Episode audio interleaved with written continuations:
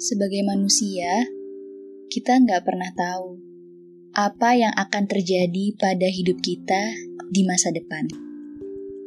Bahkan, dalam waktu satu jam, satu menit, atau satu detik kemudian, banyak hal bisa terjadi tapi nggak sesuai dengan apa yang kita inginkan. Nggak sesuai dengan rencana kita. Rencana.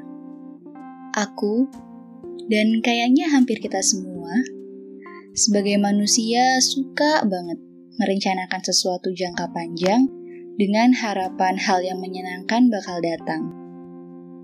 Tapi lupa kalau sebenarnya probabilitas atau kemungkinan terjadinya kebahagiaan dan kesedihan di masa yang akan datang itu sama, 50-50. Kalau kita bersiap-siap untuk mengharapkan datangnya kebahagiaan, seharusnya kita juga bisa bersiap-siap untuk menerima kesedihan.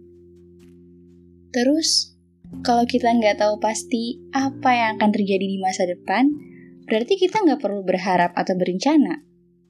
Enggak dong, bukan gitu. Ada satu hal yang harus kita lakukan walaupun kita nggak tahu apa yang bakal terjadi di masa depan.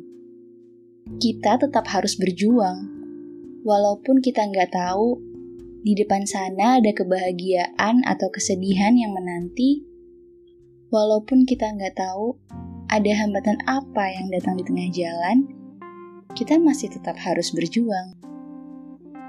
Berjuang untuk mempelajari hal baru, berjuang untuk tidak menyepelekan sesuatu, berjuang untuk beradaptasi atau memahami keadaan yang ada berjuang untuk menahan ego, berjuang untuk bisa peka dengan orang sekitar, dan masih banyak versi berjuang untuk masing-masing orang. Apa pun hal positif yang kita lakukan, meskipun itu menurut kita adalah hal yang kecil, hal yang sepele, kadang bukan cuma bermanfaat untuk diri kita sendiri, tapi bisa jadi membawa manfaat juga buat orang lain. Meskipun kita nggak tahu apa yang akan terjadi di garis akhir, apakah kebahagiaan atau kesedihan yang menunggu, berjuang aja dulu. Kalau nanti di garis akhir kita ketemu dengan hal baik, kebahagiaan kita bisa berlipat ganda. Karena kita akan selalu ingat perjuangan yang kita lakukan buat meraih kebahagiaan itu. Tapi kalau misal nanti di garis akhir ternyata hal buruk yang akan datang, Semoga kita bisa menerima dengan lapang dada.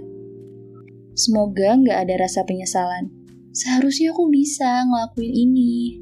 Seharusnya aku ngelakuin itu. Tapi bisa digantikan dengan apa pun yang terjadi sekarang bakal tetap aku terima karena aku tahu aku sudah berjuang memberikan yang terbaik versi aku.